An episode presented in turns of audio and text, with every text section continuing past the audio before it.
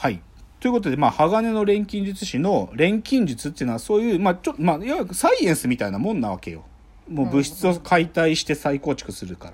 ら。うんまあ、だから、この等価交換っていうのはある意味質量、なんていうか、物あのエネルギー保存則みたいなものに近い発想としてはね。これだって本当に昔あったんですよねこれ基本的に金を作ろうとした術ですもんねそあ。れまあ、関係ないいや、それとはね、正正確にはたあの一致してない。うん、あそうまあ、あの、昔言ってた、なんていうか、それこそ、さ、詐欺のようにね、錬金術師っていうのは詐欺師みたいなもんだったわけよ。鉄くずから金を作ろうとしてる連中が、その昔、実際の僕らの、あの、世の中にいたわけだけど、そういうのとはちょっと違くて、やっぱり科学者みたいな人たちのことを、この世界の中では錬金術師と呼ぶの。うん。で、でねここで、じゃあ、さっき言った、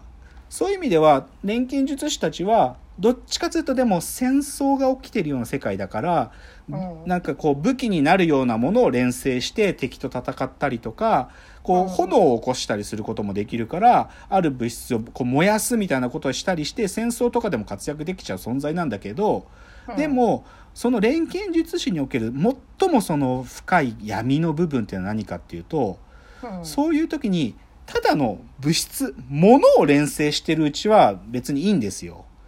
なんだけど、ここでやっぱり人間だが考えてしまう傲慢さっていうのは、生命とか生物を連成できるかってことに踏み込んでいってしまうんですね。うん。で、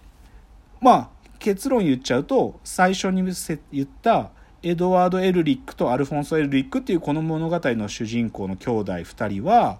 この錬金術における最大の禁忌、うん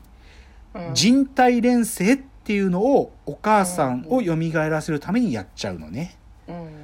で、まあ、さっきも言った通り錬金術っていうのはある意味物質の構成要素をあそれが素材になるから、ねうん。これねエドエドワードが、まあ、あの実際に言ってるんだけど人間の体っていうのは水35リットル炭素 20kg、アンモニア4リットル石灰 1.5kg リン 800g 塩分 250g、えー硝石 100g、硫黄 80g、フッ素、鉄、ケイ素、その他少量の15の元素及びその個人の遺伝子の情報によって構成されてるってエドが言うわけ。はいだから実はエドとアルはお母さんを生き返らせようとするとき今言った素材っていうのを連星人の上に置いてやっちゃったんだよ。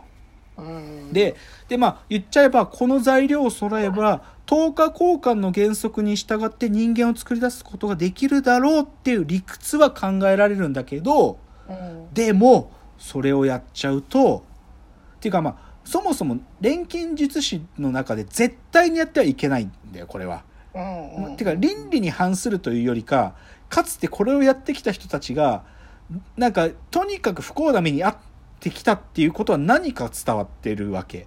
でも何が起こるかってことはね、うん本当にね、ごくごくっていうか、これをやったということすら咎人のように言われるから、なんていうかうん、何が起こるかっていうのも実はあんまりみんなの中で共有されてないわけ。で、だけどエドとアルがやった時に何が起きたかっていうと、うんまあ、言ってしまうとですね、その、で、で母ちゃん、あ、もう、これ第1話だよ。いきなし第1話で2人がバッて連成すると、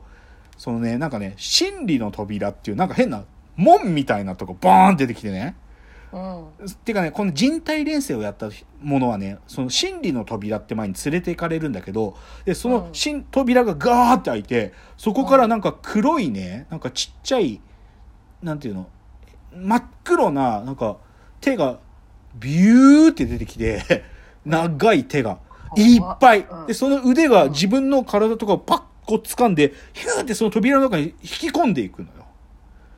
はだから、その手、そのな、たくさんの手が、例えばエドワード・エリックの片足を掴んで、その片足の部分をグーってもぎ取っていっちゃうわけ。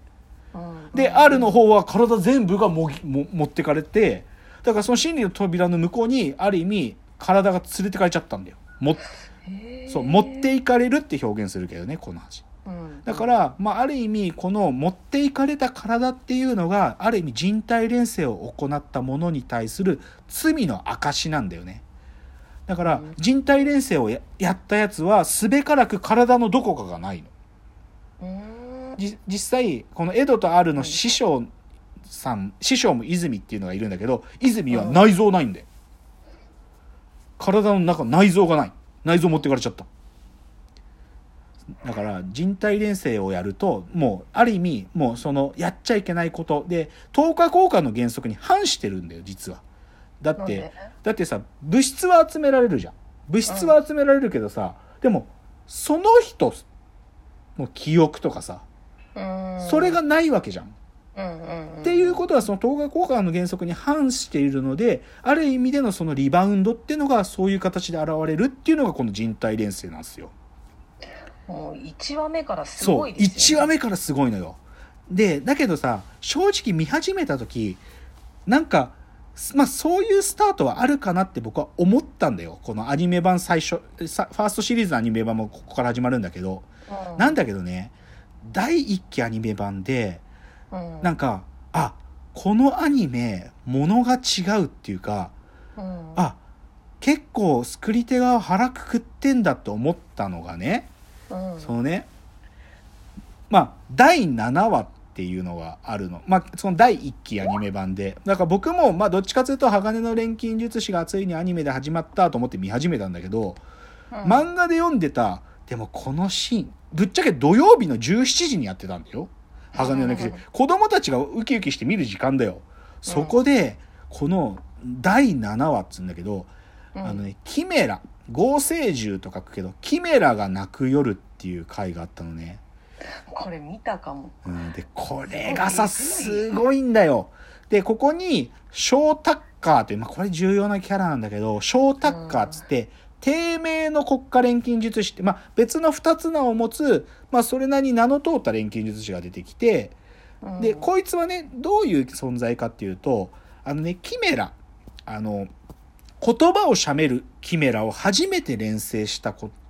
ていう人なのね。うんなんか、じジンゴを操るキメラを連成したっていう人がいて、で、こいつが出てくるんだよ。エドとアルに、あの、会うわけ。で、しかも家族で会うの。一人娘にニーナってのと飼い犬のアレキサンダーっていうのがいいてイーストシティって町に住んでてでうん。なんかそういう有名な錬金術師だからひょっとしたら俺たちの体を取り戻せないか分かるかもとか思ってこのうん。タッカーに会う会うんだよね。うん。でなんだけど実はね国家錬金術師ってうん。資格制度だからうん。その継続的にその仕事をちゃんとできてないとまあその資格が失われちゃうんだよ。うんでこのタッカーなんかはどっちかというと研究型の国家錬金術師だからいい研究成果が出てないんだよ。そのうん人語を操るキメラをその昔は作れたけど今それに続く研究ができてないっつってちょっと焦りを感じてるわけ。そう。で、どうしようどうしようって言ってるのよ。で、言って言ってる時にね、それでね、うん。まあ、だだけど、まあ、エドとアルクが今日来てくれたからみんなで食事しようって食事してて、うん。で、で、いよいよじゃあもう国家錬金術の最後の研究発表の日だっていうぜ、その夜に、エドが訪ねると、いやー、エドワードくんつってこのタッカーっていうおじさんがさ、エドワードくん、ようやくできたよ人語を喋る犬がって言って、あで、それでエドはその瞬間に、はっって気づくんだよね。お前っつって、お前、娘のニーナと飼い犬のアレキサンダーを連成したなっつって。ーめっちゃこれ怖いそうで、それで、おその犬、犬がさ、お父さんって言ってんだよ。怖いお父さんって。で、でそれ、まあもう、そのシーンで終わるんだけど、この回。で、これ僕見たときさ、ええー、と思って、これやるのと思ったよ。この、あまあ、漫画ではあった話だけど、でもこれ、なんか、いや、なんかね、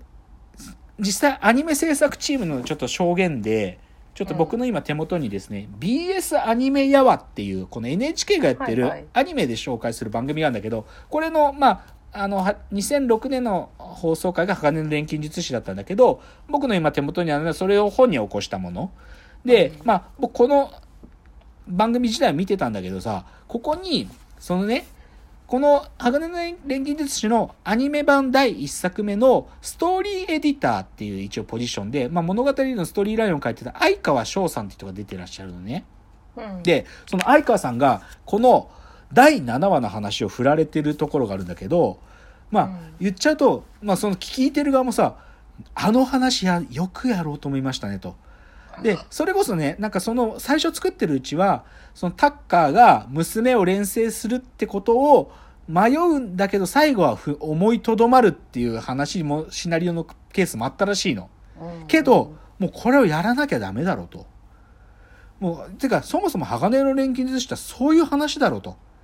で、でさ、エドはさ、このタッカーが娘を連成した時に、お前何やってんだって切れるんだけど、でもさ、よくよく考えたら、お前だってやったろ、人体連成って話なわけよ。まあね、エドもあるも。だから、そのタッカーがもうどうしようもなく倫理に外れて、自分の国家錬金術師としての資格を守るためにやったっていうことを責めるんだけど、でも、その責めっていうのはある意味ブーメランのように自分に返ってきてるわ話なわけよ。